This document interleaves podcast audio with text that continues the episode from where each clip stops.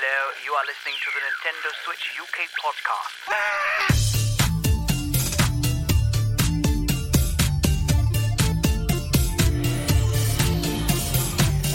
Hello and welcome to episode 126 of the Nintendo Switch UK podcast. I'm Mike. I'm Al. And I'm Anton. And it's really fun to get back because we had, you know, an event this week, which we don't get one of those every week. So, fun episode ahead. I know we did, and it was kind of a bit of a, a drop. It was like, here we go, we're going to do this, and then it happened. But we'll be talking about that a bit later in the episode, so we won't uh, we won't give too much away in case you missed what was happening this week. And of course, we do like to try and go through as many of the Nintendo Switch news items and releases, and as many of those good things as we can. But before we do that, we usually talk about what we've been playing, if anything. So I'm going to start with uh, Al and ask Al if Al has had any time for Al time. Uh, that's a great question. Have I played anything? I don't think I've played anything since we last spoke. I think because I spent the weekend basically finishing off my master's thesis, which, by the way, I submitted last night. Big hurrah! Congratulations. Thank you. Uh, thank you.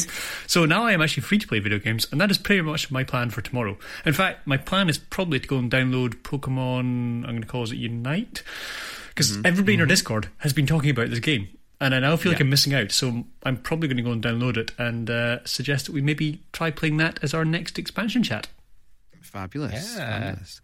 Um, and uh, did you get any time to play anything else, or did you, or was it just simply, was it just simply the um, the, the sort of you know what you, mentioned, or was there anything I else you managed have, to play? to my knowledge, I don't think I've played a single Switch game. The only game I played is Mario Kart Tour.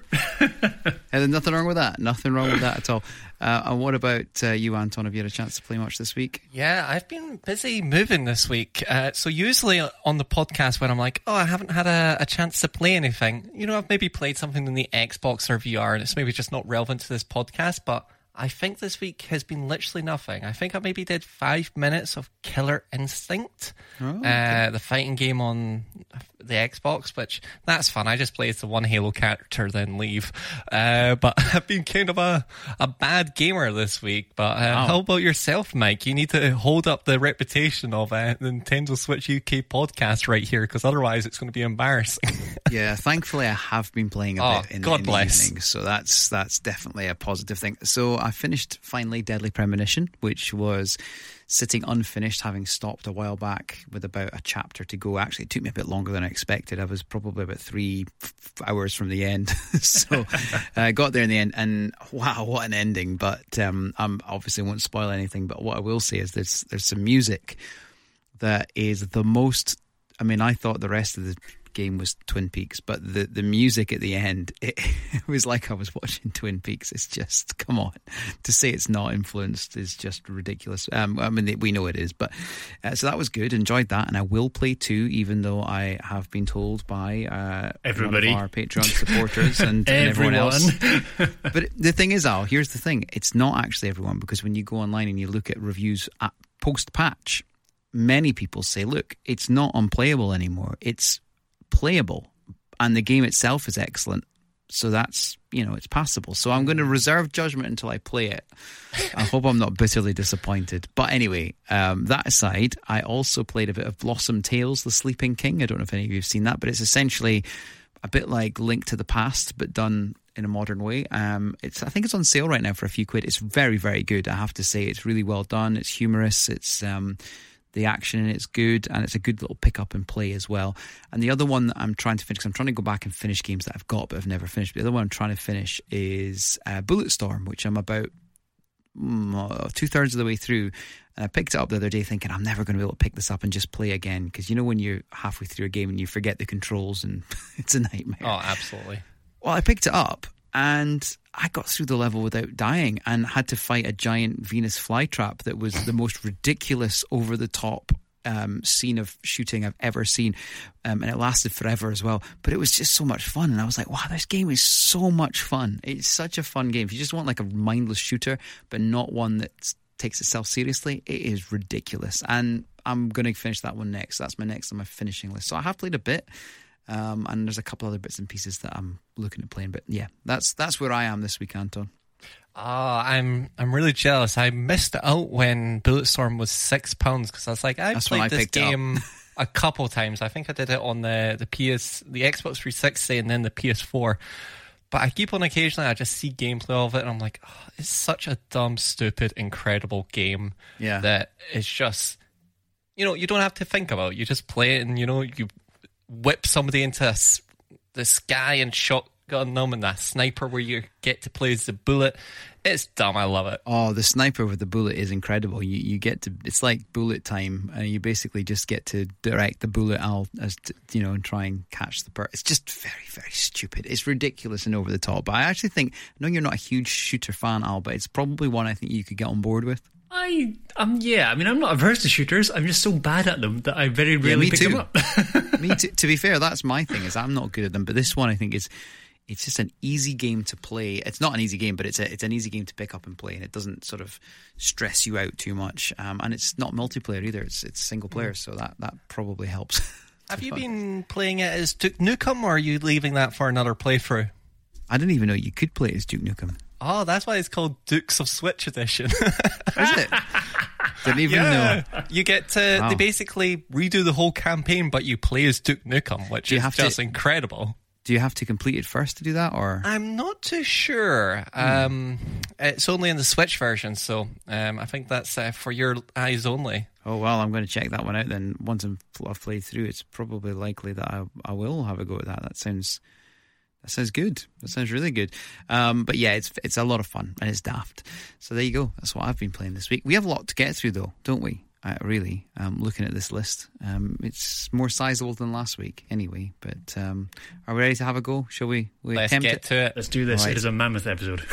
Time for the news. Tell us. The people want to know. First up, then, we are starting with uh, an announcement of a game which I think is going to be well received by a lot of people. And THQ Nordic have announced Darksiders 3 for the Nintendo Switch. It's an action hack and slash, all the DLC and physical uh, version as well. Thirty-four ninety-nine coming at 30th of September. Now, Anton, I think a lot of people will be very, very excited about this one. Yeah, this is a quite an exciting title, and I'm glad it's coming to Switch as uh, I feel like it deserves a new lease on life. Darksiders 3, if I'm correct in saying, came out either just at the end of THQ going bust, or it was one of the games that came out after, like in the fire sale of here's just a bunch of THQ games getting published by different developers because they're finished.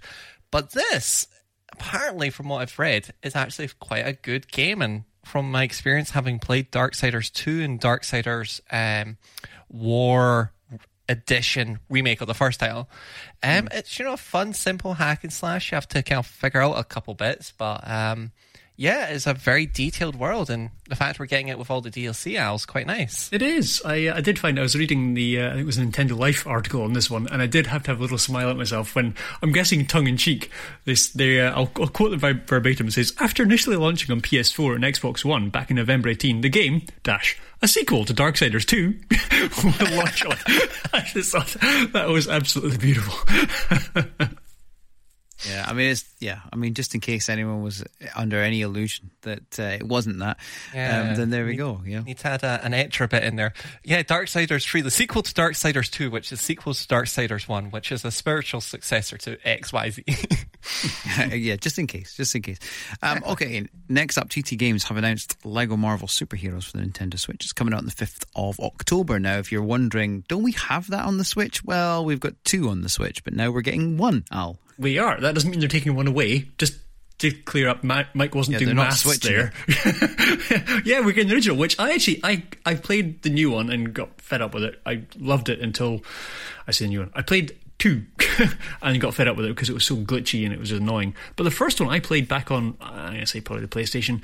it was brilliant. I loved that game and I'm chuffed to bits that we're actually getting the original on the Switch because you know what Lego games are fun and so long as this one's ported well and isn't glitchy, then uh, it's a great addition to our library and go out and buy it. Frankly. But that's but my my concern, Anton, is that I know we're kind of heading into a new phase of the Lego games, or I believe we will be soon. And I'm no issue with releasing the back catalogue. Where I have an issue is.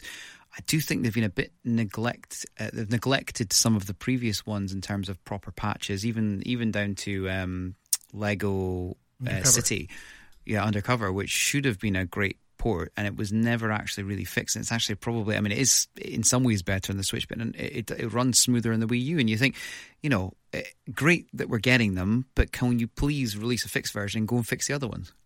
Yeah, it's a really interesting kind of case study in kind of the evolution of gaming here. Uh, that's a bold statement to make right out mm. the gate, but it's just interesting where, you know, if we went back a couple decades, let's say we are in 2004, if you took a game from eight years ago, it would look like trash. You would not be able to sell it for a normal retail market, uh, you know, retail price. But this here's like, I think a 2013, 2012 game getting brought to Switch. It's not a remaster. It's not an enhanced edition. Uh, and you know, it's just getting to you know relive. You know, it's getting its new lease on life in the same way that you know you bring a, a movie from DVD to Blu-ray. It's not uh, an entirely new experience. It's just kind of cleaned up a little, and it's uh, nice to see them fill out the back catalog because you know it's just Marvel. You know, it's one of the default Lego experiences people might want to have. It's from what I hear, it's like B tier in the Mar uh, the Lego games, but um, mm. nice to have nonetheless. And hopefully, if it sells well, we can get a third game after the new Star Wars game, and yeah. hopefully a very good one at that with tons of characters. Tier, I, I beg to differ. It is a royalty. It's probably one of the best Lego games they made. Uh, I'm not saying that actually. This, this, this, is not just me saying this. The internet says this. It, it is one of the best Lego games that's ever been made.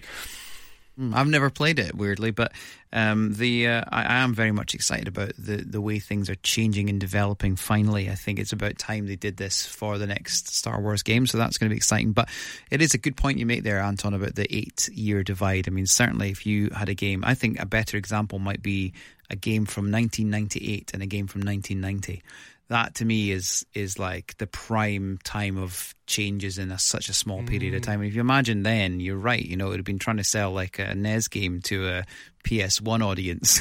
you just you just be like, it's not happening. And now we love NES games again because you know retro and cycles. But it's uh, is an interesting point you make. Next up, Lee Vermeulen has announced Wytchwood for Nintendo Switch. It's a cozy spellbound witching adventure. It's coming out uh, later in the year, this year. So you'll be getting it around uh, the autumn at some point, and you get to play as a witch in the woods. Some crafting involved, some potions. Um, yeah, I like the art style, um, Alistair, and I'm not sure I'm going to rush out and buy it, but I have to say I do like the art style. It seems to fit the Switch very well. Yeah, I mean this is this has the word quirky written all over it, and there's something glorious about that. I mean, even just in the trailer itself, it gives you a, a hint of the kind of character behind it. I mean, they've got fairy tale lore packed into the gunnels in here. But then there's a little bit where she, the witch that you play as, walks around and whacks a chicken to make it lay an egg, which I find hugely hilarious. She's walking through a hospital with a whole load of people who are a bit ill, and there's flies buzzing around everywhere, and it's just, it's got a dark sense of humour about it. And I quite like that. this looks like it could be a lot of fun. Yeah, I'm with you. I just it reminds me very much of the kind of witch and kind of magical Instagrams. You know, people that are modern day practicing witchcraft, but it's got an aesthetic quality and they have an Instagram. That's the energy I'm getting from this game, and I kind of love the slightly gothic elements, but in a kind of cozy, calm manner. It's not a combination you see too often. It's cool. I, I have to say, I think it's just a perfect fit for the Switch. So I think this will be a welcome addition to the um, to the to the sort of millions of games that we have. But this is one that definitely fits. Next up, Maximum Games have announced Nerf Legends for the Nintendo Switch. It's a kid-friendly shooter with a campaign, multiplayer, and cross-play. It's coming out in October. Now, I just said that we weren't the best at shooters. Maybe Nerf Legends is where we need to be looking now. I mean, you might be right. I mean, I just love I love the fact that this, game has been made. I'm sure it's probably an absolutely fine enough game, but it's basically let's take a first person shooter, wedge in a whole of what I presume are real world Nerf guns, because they're all Nerf branded, uh, and sell people some marketing. It's just genius. I want to know who's going to buy it.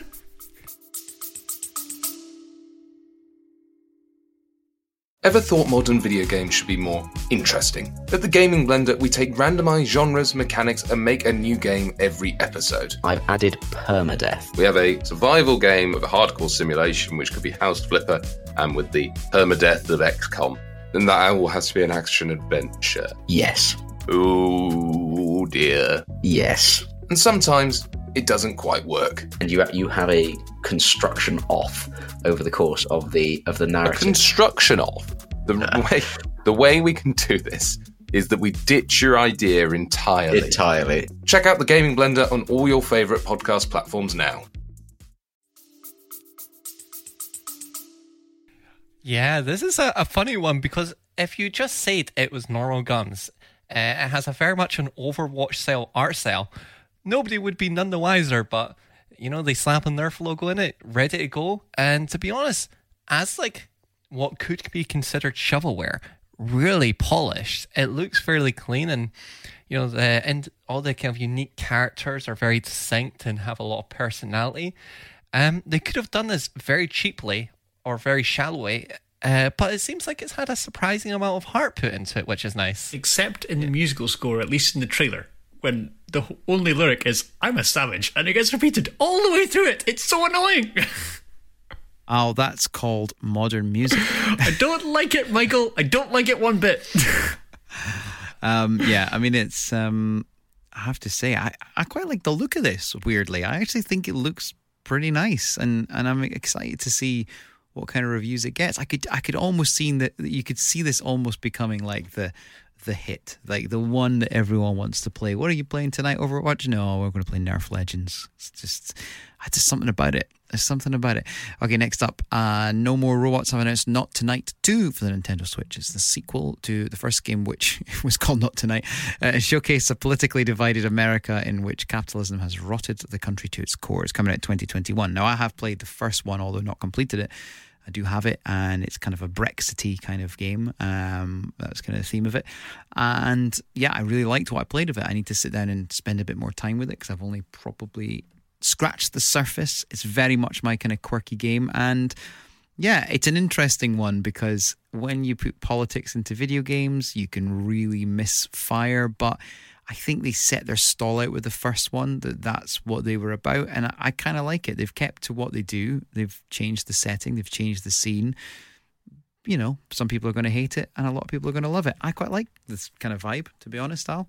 I do enjoy a good bit of political satire. It doesn't matter which side of the pond that's applying to. The first one, I think we kind of mocked at the idea of it when it first came out, but it turned out to be a pretty good game.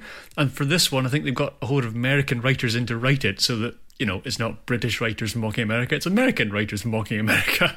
And uh, I mean, from what I can see in the trailer, the gameplay looks to be exactly the same as the last one.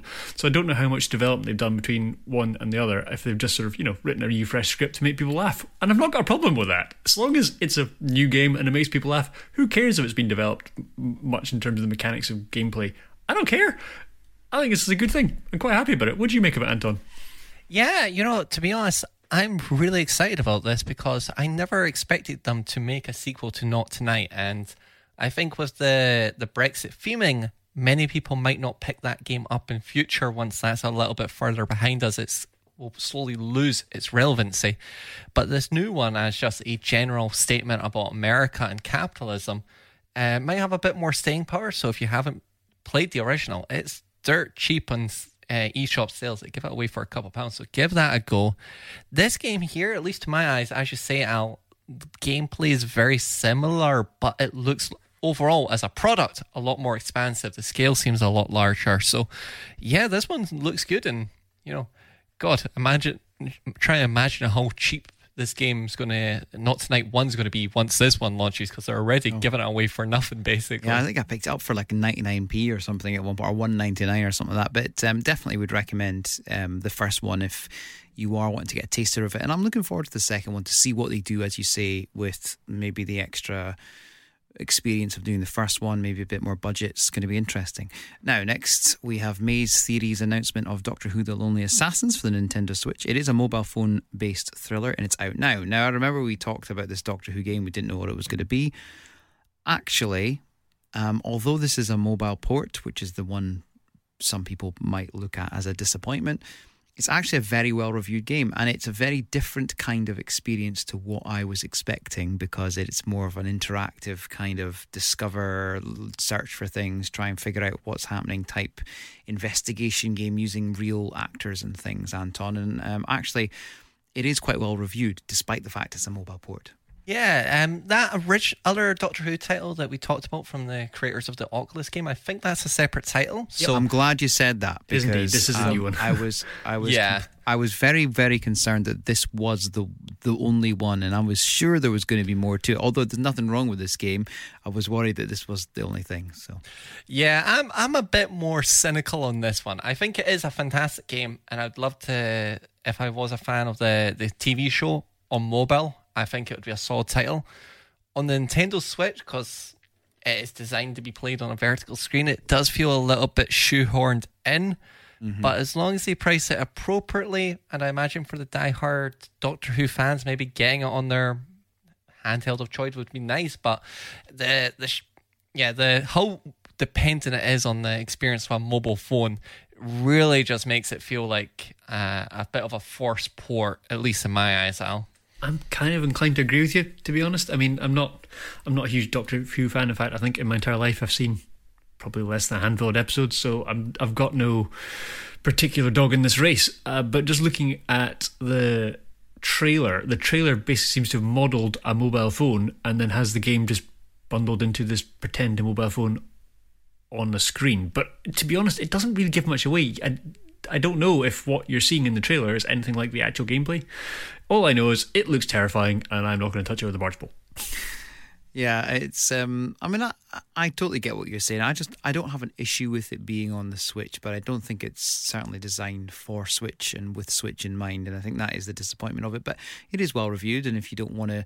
You know, I've said this before. Sometimes I want to keep my mobile for my mobile, and I can't be bothered playing games on it. Sometimes I do play games, but you know, I can understand why some people might want it on the Switch instead. So it's an interesting one. This one I am interested in. I think this could be really cool, and it's going to be free as well. It's uh, launching July the 27th, but I don't know if we're going to get it then or not. But uh, 1047 Games have announced Splitgate for the Switch. It is a shooter. It's kind of described as kind of Portal meets Halo. Um, and let's face it, that is not a bad combination of games to be given a free game based on, Al. I know. I mean, we've already said you and I don't play many shooters. This one looks great fun, but massively mind boggling. I mean, open portal. Either shoot through it and kill someone, or jump through it and kill someone, or force someone to jump through it into your flying bullet. I mean, there are so many ways to die, great, so though. many creative ways to kill people, but it just looks brilliant. It's a really, really clever idea. I don't know who decided to merge these two ideas, but it looks like it's going to work really, really well. They've pulled it off. The game looks very, very polished. Very polished indeed. Yeah, interesting, Anton, as well. People have been reading what people have said about it on PS4. A lot, I know a lot of people have been playing it there, and many people saying it's one of, if not the best, free to play shooter out at the moment.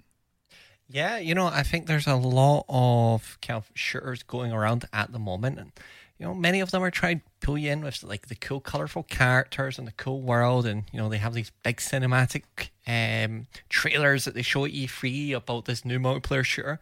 This one, you just need to say the headline. You know, it's Halo meets Portal, and you know, you're ready. Like, I'm on board. It looks Totally. great, and I imagine it's going to be fun for a really lo- like a good couple months and then the skill gap is just going to like increase because i'm just imagining you see somebody and then they're already shooting you in the back of your head before you've even like got your crosshair on it i imagine people could get stupidly good at this title Yeah, I mean, I guess again, if there's op- options to play with friends, I mean, that's the big thing. You know, I remember playing Halo with friends, headsets on, Xbox 360, and you'd jump in together, and there'd be the the four of you at the same team, and that was the, that was the bit that I loved. Now, obviously, the Switch doesn't do voice chat very well, but these days we've got Zoom and we've got you know other options and you know Discord and whatever.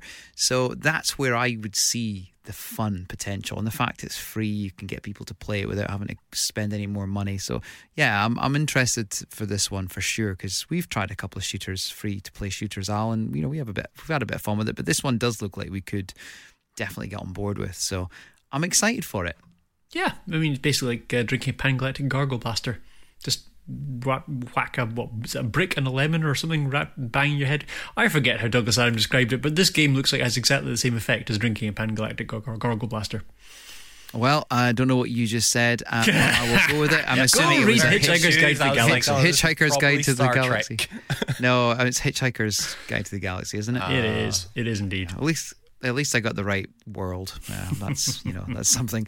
Um, okay, uh, to be fair, I mean I, I did before we started recording tonight. We were talking about musicians, Anton and I, and I'm not going to embarrass him, but I did mention a couple of very very famous names, and Anton looked to me as if I just mentioned you know a name. You can you can fire them out there. It's all good. Really? I've forgotten them.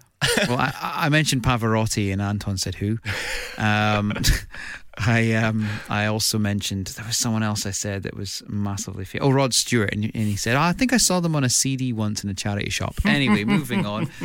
Uh, YouTuber Digital Dreams have shared a video of the Wii U version of The Legend of Zelda: Breath of the Wild running at 8K with ray tracing. Um, sure, why not, Al? Oh my god, it's so pretty. I viewed it on my, my fancy new iMac with its 5K monitor on it, and oh, it was just gorgeous. I want Zelda to look like that so badly. I really, really, really, really, really, really want our games to look like that.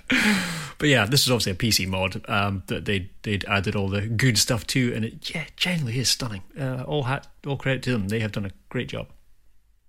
Yeah, of makes me jealous. You know, the you know the PS the PS5 and the Xbox Series X are in many ways derivative of the the hardware that was in the PS4 and Xbox One, and you know they're able to scale up their games to the newer hardware somewhat. Where with the Switch, we've kind of started over, and it's um, and I presume Nintendo once again, whatever falls the Switch will be like a fresh start. Um, but it's amazing to see in these modern Nintendo titles the level of scalability that they have. And this is not done by massive teams. This is, you know, homegrown modders adding ray tracing to this game Well, you and know making where it this look is- exceptional. You know where this is going, Anton. In 10 years' time, we're going to be talking about the Breath of the Wild remaster for the Nintendo Swatch or whatever's next, you know? um, and that's that's the way it's going to work. And then we're going to be playing 8K versions, but, but at which point everyone else will be on like 64K. so, Yeah, it's, it's going to suck. By that point, my eyes are not even going to be 8K, so I won't even get to enjoy it. It's all right, Imagine what our eyes are gonna be like. Imagine what our eyes are going to be like by then. Right, next up, Niantic's mobile Pikmin game is aiming for a 2021 release date. I'll come to you, Al, because you like a mobile game. Um, and yeah, I mean, it'll probably be, I think it'll probably be quite good because Niantic are generally pretty good at mobile games. Yeah, I suppose it very much depends what they do with it. I, I've, my uh, son has been playing Pokemon Go, which is a Niantic I one. know. So they, I met him in the park when he was playing it, but but obviously he wasn't on his own. But you know, it was. Uh, we actually had a conversation about it. oh, he will tell you all about it far longer than you would wish him to. and then my other half, she still plays the uh, the Harry Potter one that Niantic did, and she's been playing that for about two years, maybe even more by now. Um, so their games have quite a bit of longevity, and they do tend to design them well, support them well, uh, and heck, I'm intrigued to see what they're going to do with a Pikmin game because um, it's such a random IP to do a Niantic game from. So they clearly have something clever up their sleeves. But isn't it, isn't hasn't it got an absolutely massive following elsewhere though, Anton Pikmin? Um, yeah, it's got definitely a cult following. I think the the first two did very well, uh, but they were like at the start of the Wii, so people were like Wii Sports. So I think it got overshadowed a little, and then the third game was on the Wii U. Did well on the Wii U by Wii U standards, but yeah, I think the idea of just finding little wee Pikmin are living and hiding around your world uh, in nooks and crannies is just lovely. And you know, Nintendo, more so than Warner Bros. or something like that, that's handling Harry Potter, will make sure that this is like quality. And to be honest, Niantic's done good stuff. So, Niantic's quality, Nintendo's quality, we could have something really special here. Yeah, absolutely. Now we've got some Life is Strange news. Not necessarily good news, but uh, the remastered collection has been delayed till 2022, and True Colors has been delayed, but they are still aiming for this year. And these are games that I'm very, very excited to get. I'm not that worried if it's a delay though, because I'm like, you know what? If you got to delay it, you got to delay it, as long as it's um, all for the greater good. Al, The greater good. The greater good. what's what what clip? What's that from? What's that uh, reference? that's Hot Fuzz, isn't it? I feel. oh yeah, I think that's Yeah, where it's wrong. from. Yeah, right. no, uh, we have on this podcast no issue with the games developers delaying games. I mean, it might upset their marketing departments and their investors, but from a gamer's point of view, we would much rather games were delayed and done well than rushed out and needing day one poor, uh, patches and then a week one patch and then a three month patch because they just Yeah. rushed out. Yeah, and I think in the, this world now where we live in, where reviews just stick around for a while, like it isn't like oh, there was a review in a magazine. Up, I found it in Game Station for four ninety nine. Sure, we're in a time now where if you get a bad review, let's say the port of the Outer Worlds on Switch, that can haunt that game forever. Even though they fixed it now, everybody just looks up reviews of the Outer Worlds and it's a broken mess in those trailers, even though uh, those reviews, even though it's been fixed. So getting it Yeah. right the first time, definitely the wise move, and I think Square Enix has uh, fought wisely here.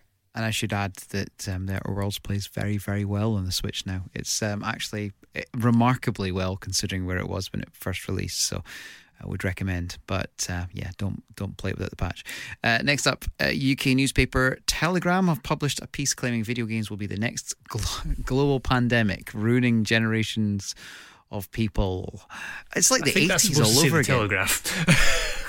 I was thinking I was thinking I don't know what the telegram is, so we should probably disregard this. But if it's a telegraph, they're slightly bigger.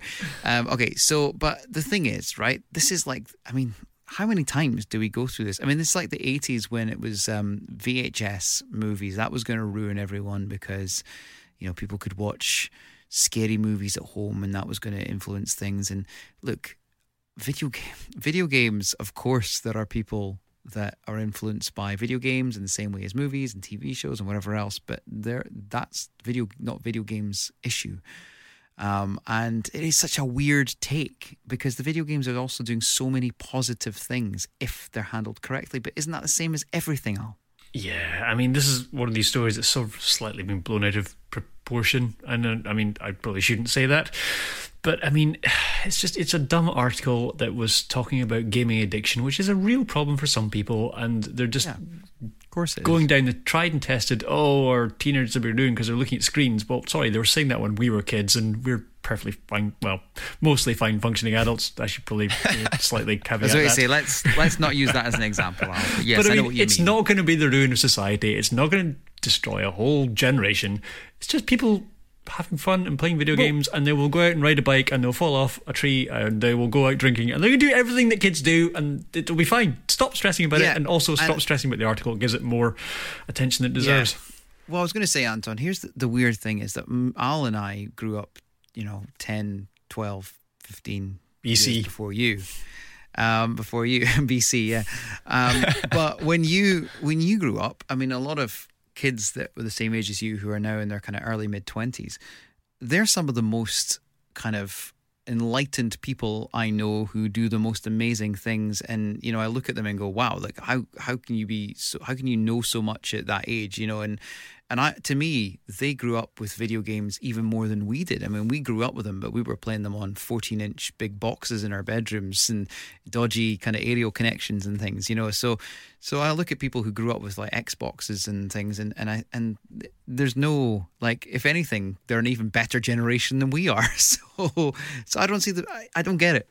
Yeah, it's uh, amazing. I remember seeing a quote, and it was from like a newspaper, I think 1800s, maybe earlier. I, I don't know history, but it was basically just somebody writing in, just morning being like, Metroid "Oh, wasn't out yet Yeah, just basically being like, yeah, all these kids don't know how to use um, slate and sand or something like that.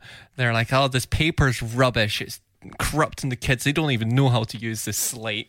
And um, you know, history repeats itself. And I just imagine that the writer of this article was probably, you know?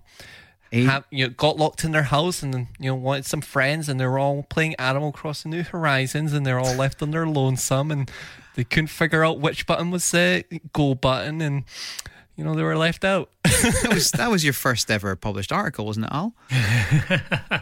okay, next up, Goomba Tower has fallen, which of course is ironic, um, but it's actually fallen at Super Nintendo World. So, I mean, we're not going to talk about this for long. It's ironic, it's kind of ridiculous, but yes, it, it that yeah, not good for the for the theme park though. Al, you don't want things falling down. No, no, you don't. It literally is. As it sounds a tower of Goombas fell over, but thankfully it fell over on a bit of the ride where people aren't. So it's just a tower fell over, and then some staff manhandled it into a tunnel out of the way until they could put it back up again properly. The end. is brilliant. I can't though, believe it but made, made the headlines. Uh, London Bridge is down. Goomba Tower is down. Nintendo's going bust. I mean, yeah, I mean, it's not great in a theme park, but it is kind of ridiculous that it was a Goomba Tower. But anyway, uh, Pokemon Presents. I'm just sorry, in my head, all I can see is Mario just jumping on the top one. That's just all I've got in my head. Uh, Pokemon Presents event. We're getting one now. It's actually happening this week. It's actually happening on Wednesday. So by the time you hear this, probably around about now or tomorrow or yesterday, depending when you're listening. Um, yeah, I mean, this. What do you expect, Anton? Um, honestly, there's just so much going. We've got the new remakes coming along. They have like Pokemon Teeth, like a brushing your teeth game for kids. They have like 50 different mobile games. I imagine maybe a little bit of like launch strategy for Pokemon Unite. Um, Pokemon Snap's all out. There's just so much Pokemon stuff going on. It would be lovely to get a glimpse of a new movie, but I think that'll be just dropped as a trailer on its own. But I don't even know where to begin, Al. I'm, I'm on the same page, Anton. There's so much Pokemon going on everywhere you look that there literally could be anything in here. They're probably going to show us a whole lot of updates on all the games that are coming out, and they will probably drop something like there's going to be uh, a new Pokemon backpack available for going to school. And by the way, we've made a Pokemon bouncy ball and a Pokemon bedspread, and here's some Pokemon sandwiches. And it's uh, who I don't know. There's just so much Pokemon. yeah, I mean it's great for Pokemon fans, though. It's it's great, and in fact they've got their own event. It's perfect because it keeps it away from everything else. It means that it's a real event for Pokemon fans. So yeah, it's going to be good, and we'll, we'll sure we'll be touching on one or two of the things that they talk about come the next podcast. Uh, okay, uh, so Masahiro Sakurai isn't a fan of memes using his face. I thought this was quite funny this week. I have to admit, I was I was just thinking, how many more memes are there going to be literally today? What have I missed? Um, so Sakurai said, um, I, I feel like I want them to stop using my face or icon to say what they want to say. Even if it's a joke, you shouldn't use other people's powers for your own principles. I feel a little bit sorry for, for him, but at the same time, I'm like, ah, it's to be honest, most of it is done in a positive way. It's not like you know, there. It's just because of who they are more than anything, and it's not done in a way of sort of, you know, they're not using his image to make fun of him. It's it's more of a kind of you know, it's just meme culture, which I guess. I, I, I wonder if maybe if you're not in meme culture and maybe culturally as well things are diff- different, you just don't really understand how what it's about, and it probably feels a bit weird, Al. I don't understand. Were there a whole lot of memes of his face? I mean, was there? What? what what's? I don't understand, Mike. What's going on? I'm scared. But I don't. I mean, to be honest, I can't think I've ever gone. Do you know what meme I need? I need a Sakurai meme. but but I'm assuming there must be memes out there, and he's just felt that well, we shouldn't use my image because you know they're using it for something that isn't you know that I've consented to, I guess, which you can understand, but. Memes are done in a way, you know. Just generally, I'm talking about memes are memes are kind of they're funny, aren't they, Anton? It's, yeah, absolutely. And to be honest, it's kind of a bizarre thing to come out with. Um, like I get it, but at the same time, I'm like most of the Sakurai memes like tr- worship him like a god. Well, like that's kind of where not was a coming from. individual. Yeah, if it was like a meme, like you know, I can imagine a meme of me and you all, all and and no doubt the meme of me, you know, given our Patreon supporters would be me being killed to death in a game like you know one of the online ones we play, right? And I wouldn't be offended by that. I would find that absolutely hilarious. Or if they're taking making fun of my height and saying, "Oh, there's." I I suppose it'll rain at some point today, and then Al's already got his umbrella out, you know, because he's much taller than me. I find that quite funny. You know, I'm just, you know, do you know what I mean, Al? That's funny. Sure. I mean, I find it funny, but like, you just, you know, don't take yourself so seriously. Oh yeah, I know. Bless him. I uh, listen. I sympathise with him. Uh, he maybe doesn't understand, and if he if he doesn't like it, then he's, it's his prerogative to not like it. That's that's fair Yeah, enough. he's allowed. You're right. He is allowed to not like it, and that's fine. But I just feel by saying that, all he's done is just opened up to another billion Oh memes yeah, appearing. yeah. Everyone's gonna be making memes of don't make memes of me.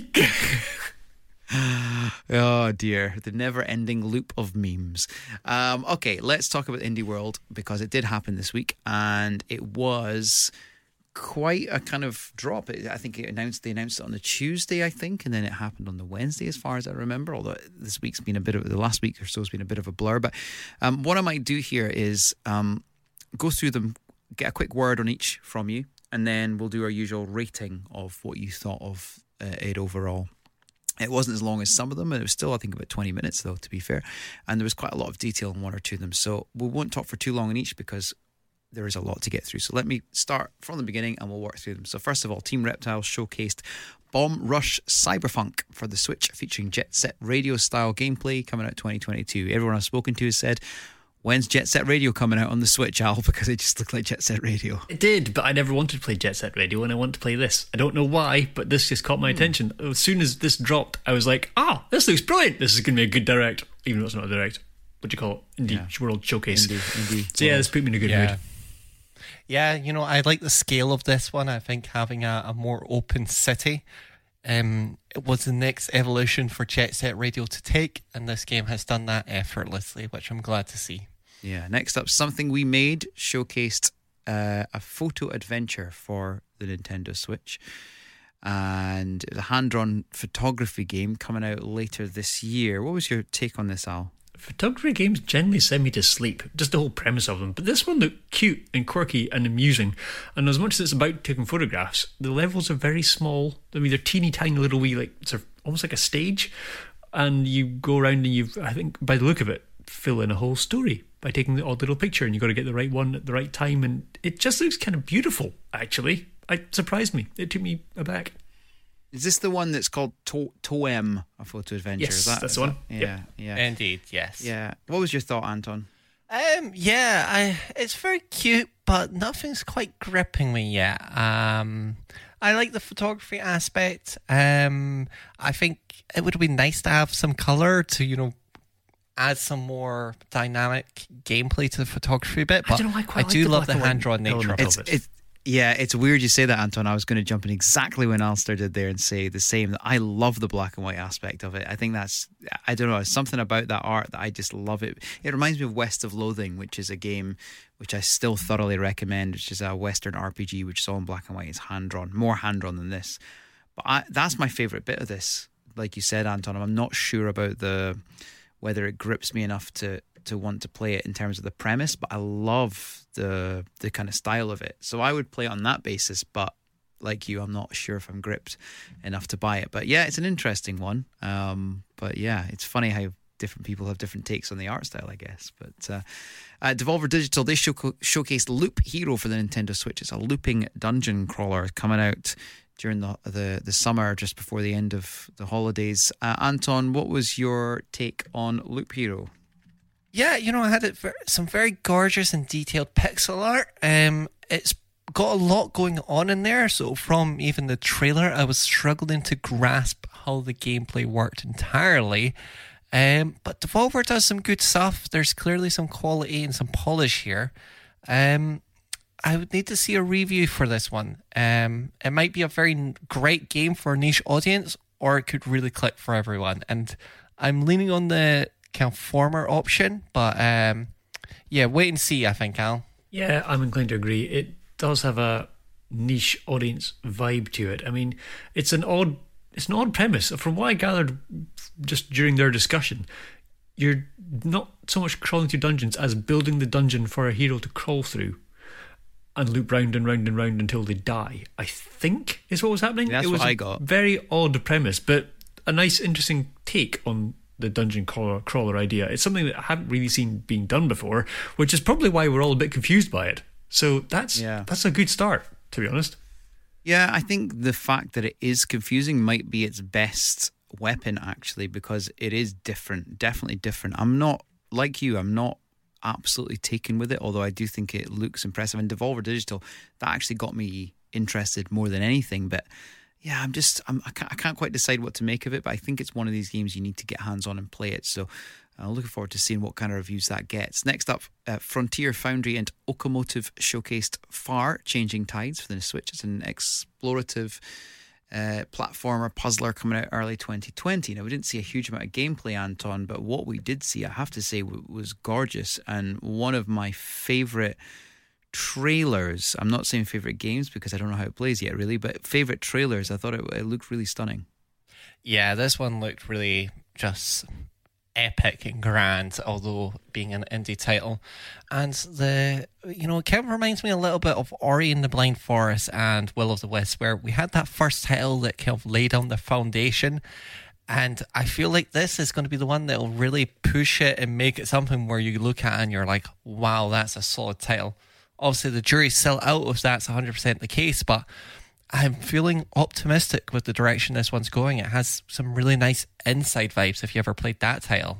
Hmm. I Thoughts? I was com- no confused. The wrong word. Perplexed, conflicted. It's weird. The aesthetic of this game really did not click with me. It looked like if you played like a maybe a mid 1990s video game when they had the CGI cutscenes.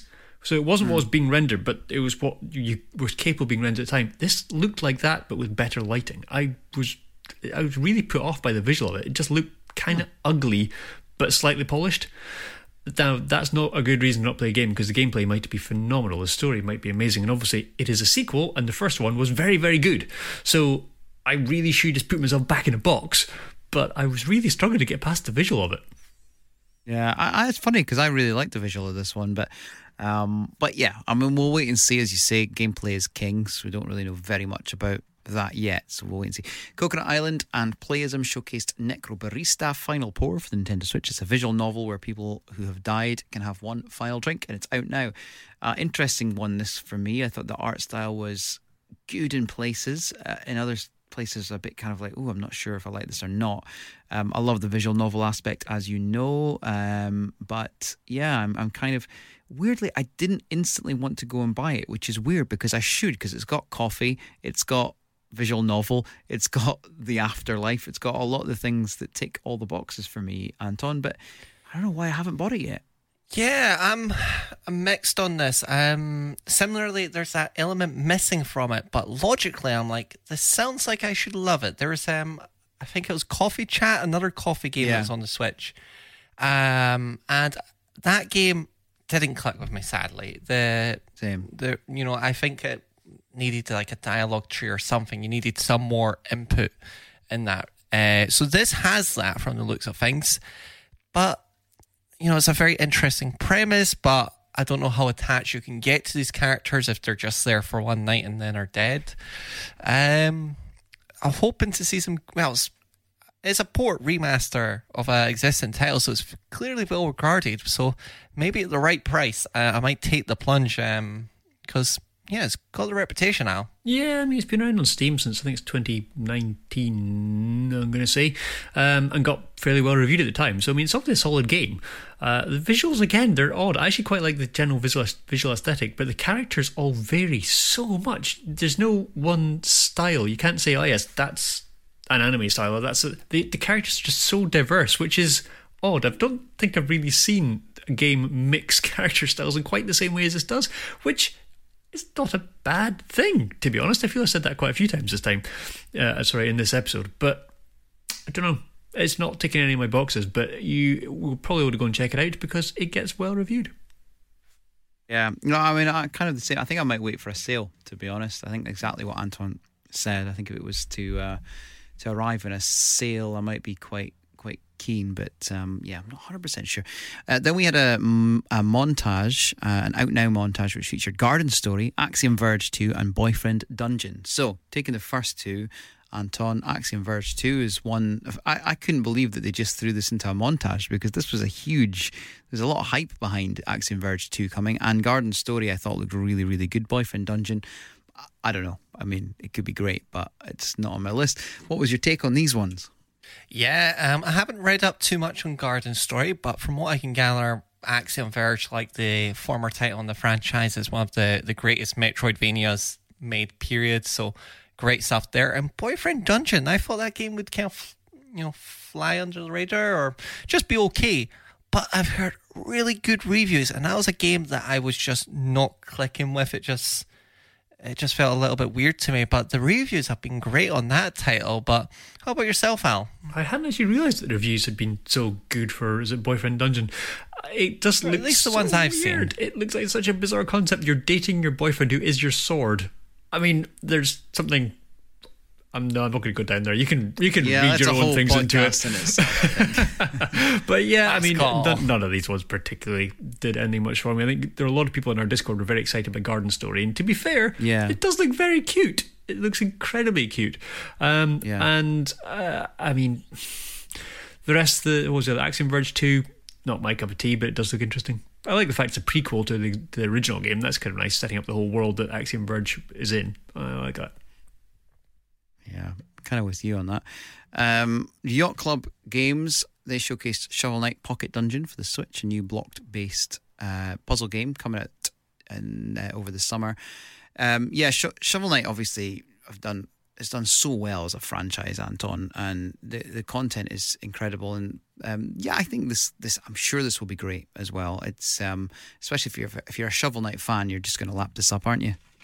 Yeah, you know, and what will be nice is Yacht Club games outside of the treasure trove are all fairly well priced. You know, it'll be a seven ninety nine title or nine ninety nine from memory, and um, yeah, excited to give this one a go. It's got a very nice coat of Shovel Knight paint, but as a just simple puzzler, looks quite fun and. Uh, I feel like with a lot of these kind of block based puzzlers, you just need to get them in your hands. So, would love a demo wink, wink. But uh, yeah, I'm quite optimistic. This uh, this will be a solid title. I don't know. I just saw this and thought it looked like Shovel Knight Shovelware, to be honest. Yeah, I, I don't think, but I think Shovel Knight they have that kind of aesthetic to them anyway. But I think the games are usually quality wise very very good. So I'd be surprised if it is that. But given you know yacht game yacht club games as well, but you could be right. I'm not going to be buying. it, I'm sure it will be well received and everyone will love it, but it does just look like how else can we milk this franchise? Oh, let's make a puzzler. Yeah, I don't blame them. Next up, Coatsink showcased Islanders uh, consoles edition for the Switch. It's an organic city builder. Uh, it's out now. I thought again this looked um, pr- pretty good. Um, wasn't too sort of instantly like oh, I must buy this, but I thought it, it looked good, and I think this is going to see some uh, interest again. Again, art wise, art style wise, it's it's quite. There's quite a lot of games that look like this at the moment. Al. It's my only suggest thing I would say about it. yeah, but this one, I mean, there are there are a lot, and this is basically just another it's another city management sim, but in a completely chilled, calm way, and and a, a kind of a an odd. I don't know how to describe it. I mean, you're given a little island, and you've got to squeeze in as much town or village as you can. And you get more points depending on how well you lay things out, and then you repeat. And it does look quite chilled, but at the same time, also look quite monotonous and repetitive. I started off thinking, I really like the look of this, and by the end of the trailer, I thought, yeah, I'm fed up now. Yeah, I was um, chatting with a, a friend of mine that's played the the PC one of this, and I've always uh, spoken incredibly highly of it. But the thing that really stuck up my ears is apparently the Switch port, like the PC version, is only going to be a fiver. Which, Okay. when I heard that, I was easily expecting this to be an 18, 20 pound game, you know, Switch tax and all. And um, no, for that, I was like, okay, there's a lot of meat on his bones. It looks very calm. This might be a nice before bed sort of game. Uh, Yeah, so I'm going to be giving that. this one a wee whirl because I like the energy of it. Yeah, yeah, I, I can see that. Um, is out now, so you can go and pick it up for yourself. Uh, Emu showcased Metal Slug Tactics for the Switch. It's an isometric strategy game in the Metal Slug universe, which will please a lot of Metal Slug fans. Um, yeah, it's it's a reboot. It's um, I don't know. I mean, it's not for me, but I can see a lot of people being really happy with uh, with this one. Um, lot of tactics, retro kind of vibe to it. Anton. Yeah, I, I really love this one. I, it's not a genre I'd play, but I love the Metal Slug games. Admittedly, I feel like through the God, uh, like 15 sequels, it's probably built up over the years. They have done everything they can do with Metal Slug, so them expanding in a different genre seems ideal. But they haven't done a Metal Slug dating sim yet, Al. I mean, that could be amusing. I'm almost embarrassed to say I've never played a Metal Slug game, but I really like the look of this. I, I mean, I would probably be terrible at the, the they're platformers, right? They're running gun platformer, yeah, Yeah. yeah. Whereas this one, this sort of looks like more my speed. I don't need to be particularly precise. I don't need fast reflexes. I kind of maybe think roughly about what I want to do, and it does look good fun. I'm Yeah. genuinely tempted to make this my first ever Metal Slug. Yeah. I mean, I could see why. I have to say, it does have a charm about it. And I think it is a tactics game, which I think will suit a lot of people. And I guess it's the it's the war equivalent of the before bed game like Islanders. you know, if you want to do the the sort of fighty version, then this could be a good option. Uh, Enhance showcased Tetris Effect Connected for the Nintendo Switch, psychedelic Tetris game coming out October the eighth, and this was probably my favorite moment of the whole showcase because it just looks ace. I think this is the one you've spoken highly of in the past, Anton. It is the best version of Tetris I have ever played. It's expensive. It's, they maybe charge a little too much of it, but it's worth every penny. It is, for a puzzle game, immersive. It's just got the music. Every block that you move it left or right, you slam it down, you slide it down. It affects the music, it affects the visuals. The visuals and the sound design is so good that they have a kind of concert mode, uh, sorry, a light show mode where you just get to take it all in. And they have the good old classic Tetris in there, but it's just so immersive. You need to play it with headphones or the best sound you can get. Um, I was taken aback. I got this with um, my Series X, and you know I had this new fancy 4K console, and the best game I played on it, and the most immersive one I played was Tetris. I was just entranced. I'm so glad you've explained that because I watched this trailer and I saw all the, dis- Awful the- trailer. all the Discord going, "Ah, this is amazing!" This one, and I thought, I don't get it. It's just Tetris. Tetris is Yeah. good. Why is everyone so hyped about this? I don't I- understand. Now you've and cleared it up. that's where I had the benefit is because I remember I think it was an episode you were off. Um, we were talking about Tetris and we talked about Tetris Effect, and I remembered Anton talking about how good Effect Connected was, and when I saw it, it made sense because Anton had described it to me previously.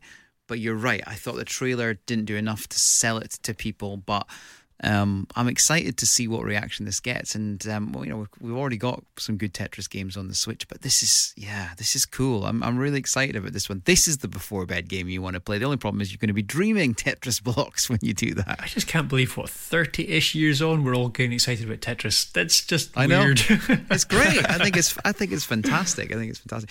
Okay, so a couple more things to finish on. Then we then had a montage, uh, Astroneer Hundred Days, uh, which is a winemaking simulator. We had Slime Rancher, uh, uh, Port Portable Edition. Is that right? Is that yeah maybe uh, Lum Lumbearjack, uh, Curious Expedition Two, and Gang Beasts. Out of the montage, um, I'll give you my highlights. Were definitely I like the look of Lumbearjack. I thought it looked cool.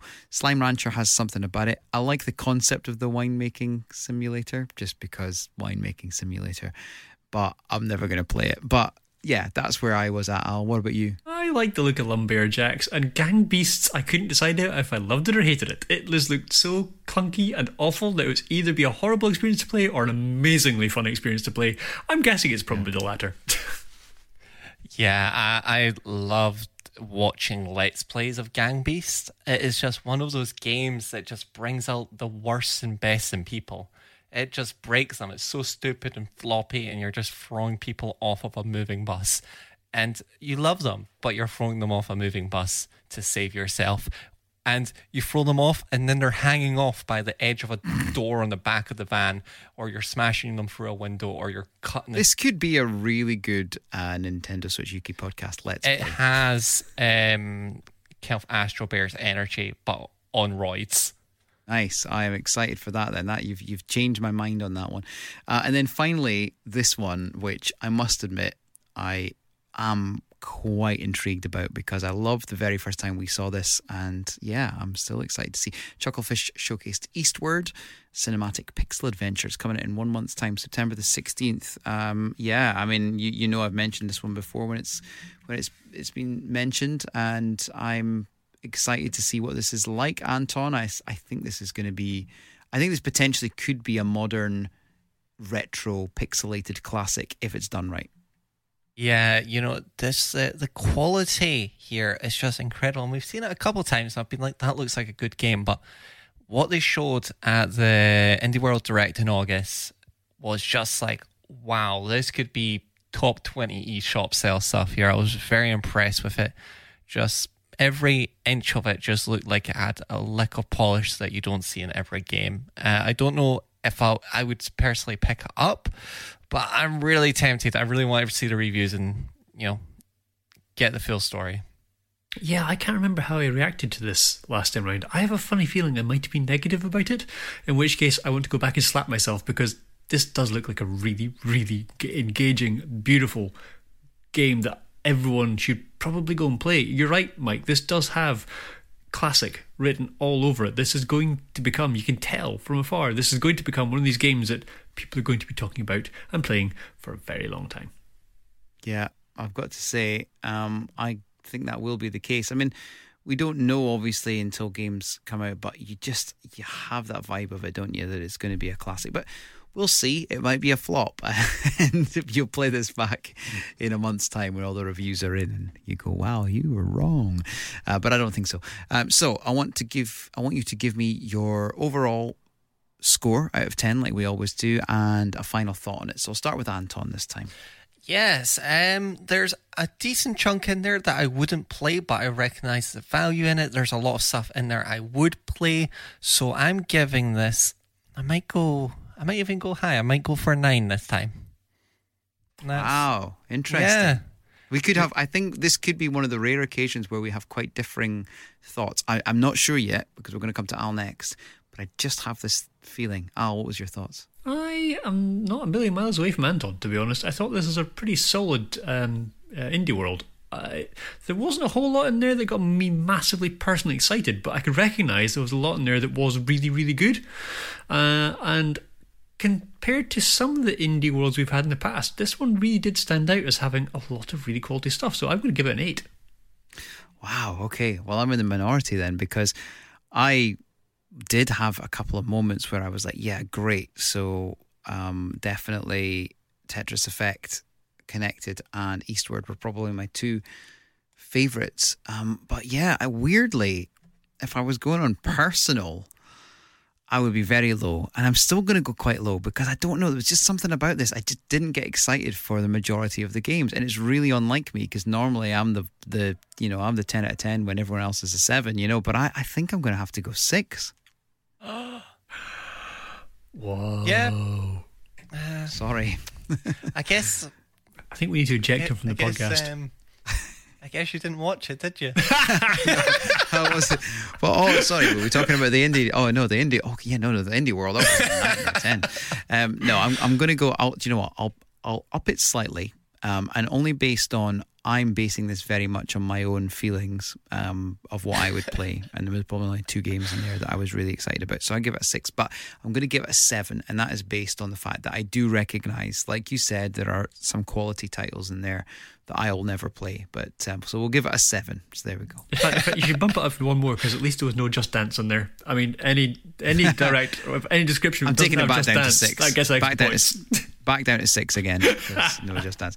Okay, it's time to move on to this week's rumors. No, I'm not normally one for gossip, but So, voice actor Jenna Coleman, who was in anyone? There's a link to something we talked about earlier on. Doctor Who. Um, and was also in Emmerdale and was also in um, one of the Avengers movies, I believe, um, early on. But anyway, Jenna Coleman bel uh, believes a new Xenoblade Chronicles game is in production. She was one of the voice actors in uh, Xenoblade, uh, the first ones, um, not not the uh, not two, I don't think, but in the earlier ones. So. Um, I love the description so- that she believes. Well, presumably either she knows or she doesn't know. well, she doesn't. So the weird thing about Jenna Coleman is she's quite a famous a- actor, but she has never really talked about Xenoblade and the fact that she was in Xenoblade. Uh, probably because um, a lot of the time, you know, as movie actors, it's probably not as cool to talk about video games. Video games are a bit cooler now, and now she's talking about it. And I wonder if she maybe talked too much about it and wasn't supposed to talk about the new Xenoblade and has just kind of gone, oh yeah, yeah, I think I'm doing another one of those um, Xenoblade games that I do uh, because it's probably not her priority. Anton, what's your thoughts on it? Yeah, you know, I definitely think there's a new Xenoblade Chronicles game coming along because we haven't seen what Monolith Software have been up to besides supporting Breath of the Wild development, which they did while also working on Xenoblade Chronicles 2. But um, I have the feeling that she has said this uh, and hasn't been shot yet means that she's not involved. I don't think Nintendo would let her just go around and drop news like that. yeah, I don't think she, I, I doubt unless she's got a very small part that she hasn't done yet that she's been particularly heavily involved. Although there is an industry insider, Imran Khan, who said that it's nearing Xenoblade Three is nearing its final stages of development. So it does. You start putting two, to, two and two together. I'll uh, sometimes you get five, but I think we're closer to four this time. yeah, I think your math is adding up there. Uh, I'm pretty confident in change. saying that yes, there's going to be a Xenoblade Chronicles 3 and it's near the end of development because we've had two people basically say that in the space of a week. Uh, yeah, slam dunk. Okay, Overcooked All You Can Eat has got some new free levels for the game's fifth anniversary. I'm going nowhere near that because I have finished and completed both games. But my biggest issue with Overcooked is that I rage more than any other game in the world when I'm playing it. And no, if you, you, don't. You play FIFA and you rage more at that. no, no, no, no. Overcooked is another level, Al. And Overcooked is like I think I nearly broke the windows in the living room, and it was that serious. But um, I did complete them. But um, I don't know why I kept putting myself through the torture, to be honest. But uh, they're great games, and um, the one difficulty with it is if you go in cold, having not played it for a while, it's really difficult, Anton, to play some of those more difficult levels. It's a game that you need to play a lot in in sort of you know like one after the other. What's the word? Word Consecutively. or whatever. Consecutively, in yeah, thank you. I am so with you. I they keep on making more overcooked. I I'm like on the first like ten percent of the first game because I play the first ten percent. I put it down. I come back to it. I fail embarrassingly, and then I go back to the beginning. Mm-hmm. So you have to start from the beginning. That's the only way we completed it was by playing it all the way through, and then I couldn't play it again. I'd forgotten. Yeah, I'm near the end of the first one. I think I've had to start two or three times with my neighbour, and then lockdown came along and we got goosed again. We will probably never start again. But hurry up, let's stop talking about Overcooked. I want to get on to the better rumour. Yeah, uh, which one could we talk be talking about? I mean, I have to be honest. Um, anyway, th- we're not on that one yet. This one, uh, comedian Sebastian Maniscalco has let slip that he'll be playing Foreman Spike from Wrecking Crew in Illumination's Super Mario movie as Mario and Luigi's boss. I am kind of looking forward to this, Al. I am too. I mean, I I have never seen a good Mario movie. They've never made a good Mario movie. This might be the first good Mario movie. I'm very much looking forward to it. But hurry up and skip on. Yeah, uh, Anton, you like this one? Yeah, you know, it's really fun that they're giving Wrecking Crew a function because it's one of the classic Black Box NES games that never really got a future that wasn't just a sports game. Um, so it's really nice that it's getting incorporated, and it's also nice that although this will be very much modern Mario, they're using this as an opportunity to expand the lore of who do they work for, what is the Mario universe, and Yeah. there's more important news to talk about. I've always Yeah, assumed Mario um, and Luigi were freelancers. But anyway, that's a whole other. And that's it for the rumors. It's time for the quiz. All right. What is there something else? Is there something that I'm missing here? Um, okay, let's talk about it then. I know I've been desperate to talk about this since we started this podcast. I know Al definitely has. I suspect Anton is fairly excited too. Just breathe for a second. Kotaku has shared that a GTA remastered trilogy is nearing the end of development. It would feature Grand Theft Auto 3 being the first of the 3D GTA games, Grand Theft Auto Vice City, and Grand Theft Auto San Andreas. The games in the remaster project use a mix of new and old assets through Unreal Engine. So they've been moving it across to Unreal Engine. The potential of this, given what has been done with some games of the past, I'm thinking like the first Mafia and the way they redid that. Now that's an extreme, that's like a remake. But if they do this right, and my theory is they're doing this right because I think that's why this is taking or has been not talked about so much and now suddenly it's there's still a bit to go. I think they've been putting a lot of effort into this and I think we're going to get a proper remastered trilogy of those games. We think it's coming to the Switch as well, which would be unbelievable. Um, I must admit, my excitement scale of having those games remastered properly because you can get them on the mo- you can get them on mobile right now. If you want to go and get those ports, there's mobile ports of them. They miss a couple of things for the first one, but they're all right ports. But if they do this right, Al, how exciting would it be to have that trilogy on the Nintendo Switch? Please excuse me a second while I hyperventilate into a paper bag. Okay. It's actually got a paper bag. Okay. Oh, Mike, I cannot contain my excitement. Uh, You have. I, I'm literally. I'm fizzing over with happiness at the prospect of being able to play a, a properly remastered Vice City. know. I mean, three was good. San Andreas was good, but Vice City, Vice City remastered on And its the- and- own would put me in in an absolute state of ecstatic bliss. But the whole know, trilogy together is just. I don't know what to do with it. Mike. But but here's the, here's the thing. I mean, of the of those three games, San Andreas is probably the most loved. Weirdly, um, but to me and you, Vice City, I'm the same as you. Vice City is the one, and it's partly because of the soundtrack was perfect for for us. Um, and there's you know, um, I'm still I can I still hear got to run around wearing a white suit. My dream in life is to wear a white suit, and I got to wear one in that game. And to, if it was done properly, Anton, if they remaster this right, and it's Oh, not yeah. just a, a shoddy, you know, chuck it on, I don't think they will because I don't, I don't see if they're the, the talk here is it's not just a Switch. This is going to be on PS4, PS5. It's going to be on Xbox. It's going to be on PC. It's going to be a proper remastered trilogy. If that's the case, Anton, oh, it will be so good. I am so excited for this. Um, for one, it's just I would be happy just have had in the you know the ports that we had before on you know Xbox 360, PS3, and mobile on the Switch. That would have been brilliant. But the fact that they're one remastering them and remastering them as a cl- kind of cohesive collection is fantastic. And I hope this is an opportunity of them to you know bring some consistency, make it so you can let's say swim in all the games Yeah. sync up the kind of physics, make them, and you know, spread out some of the quality of life features that you know came in San Andreas, like you know, having a lot more to start with, and let's say put that into Grand Theft Auto Three. You know, Yeah. make it feel cohesive, and you know, the other ports that we've had have kind of been held together with chopsticks because they're kind of emulated. It wasn't Yeah. really great. The fact it's getting done from scratch here, like there was just some stuff like the render distance on the mobile editions you know, they just pushed it as far as the game could go, and you was basically breaking at that point. So really excited to get this done, and this this is enough game to keep you going for life. Well, here's the thing.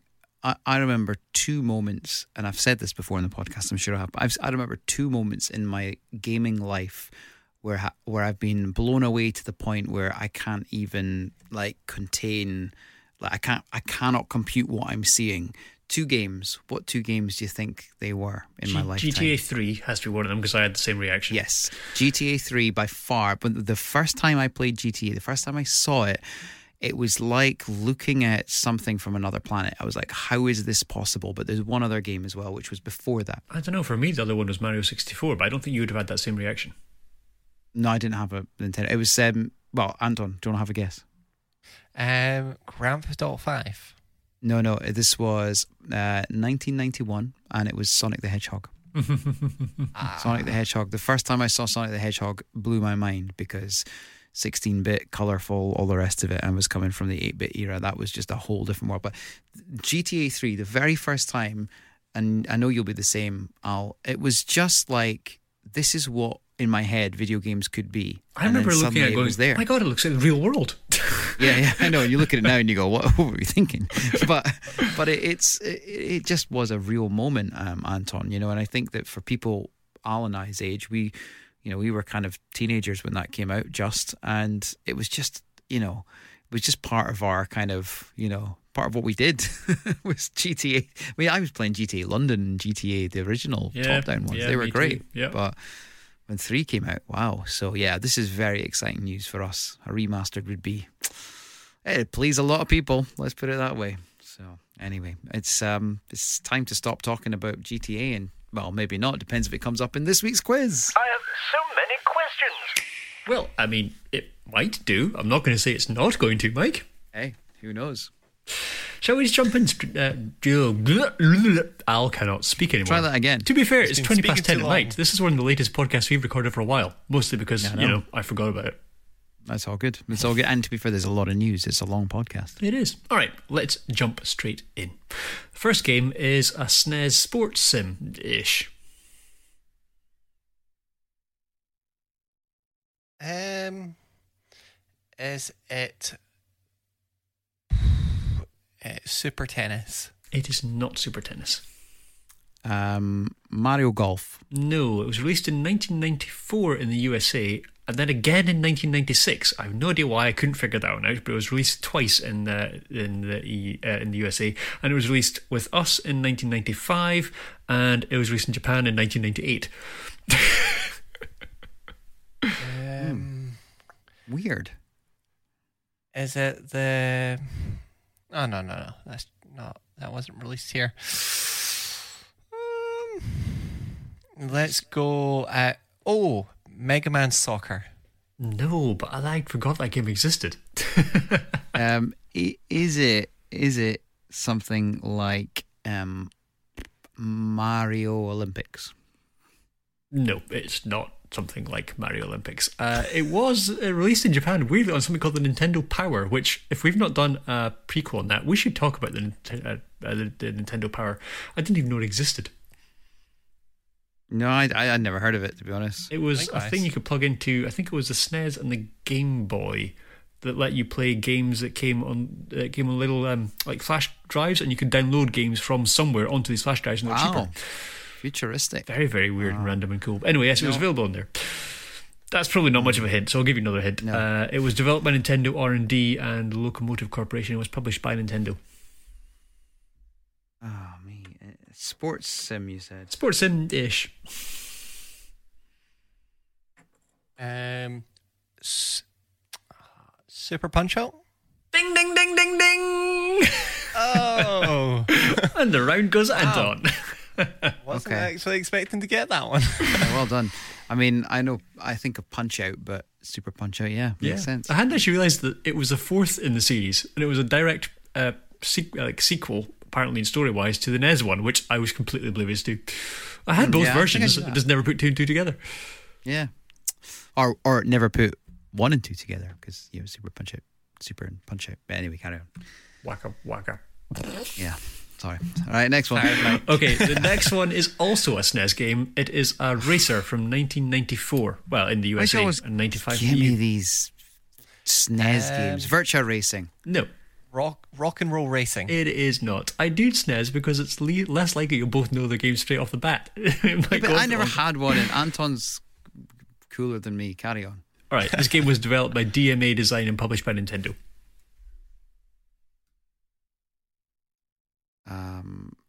Did you say it was a racing game? It did, yes. It's a racing game ish. A racer.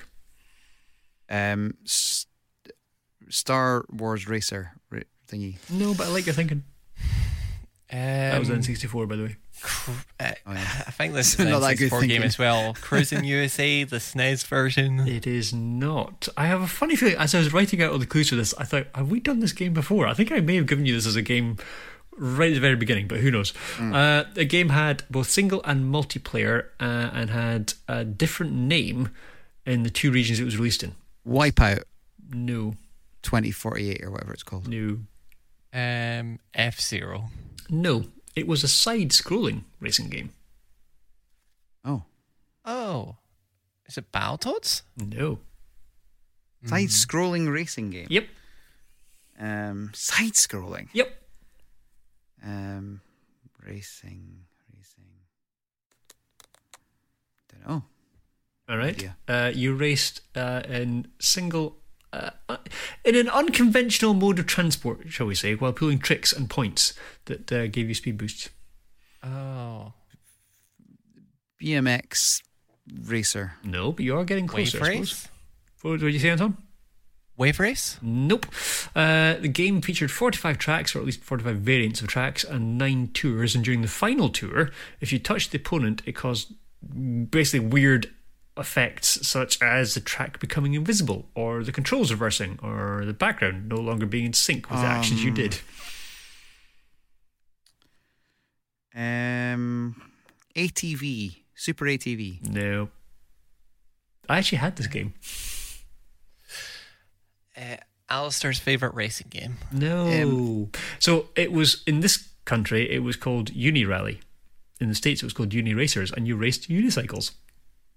Oh, Just never heard unicycles. There were no people. It was literally just a unicycle racing around on its own. It was. Wow. bizarre and weird.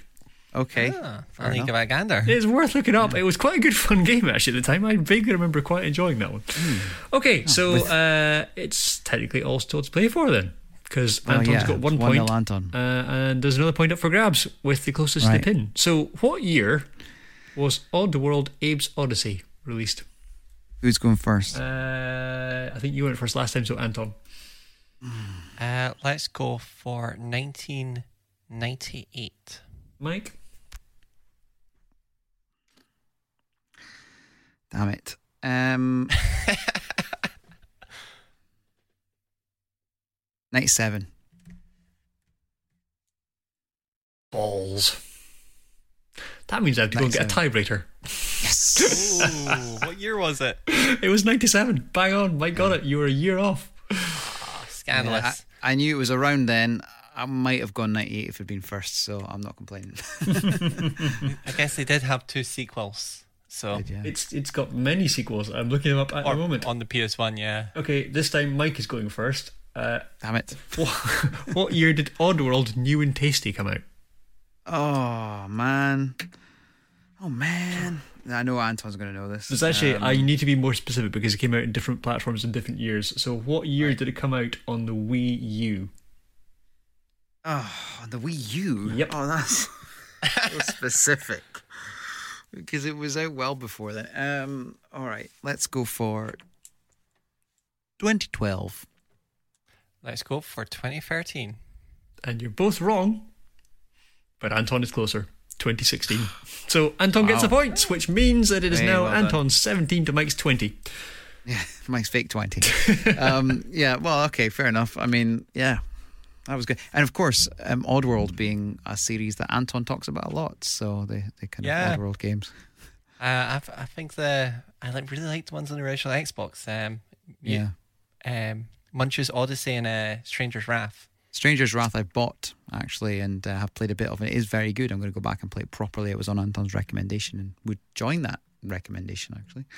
So there we go. And there's a trilogy. I think the Switch is releasing the trilogy as a physical as well, which is definitely Indeed. worth checking out. So there you go. Always a Switch link. But um, yes, an exciting week. And weirdly, even though we had an indie uh, world direct, still the most exciting thing this week for me was a rumor.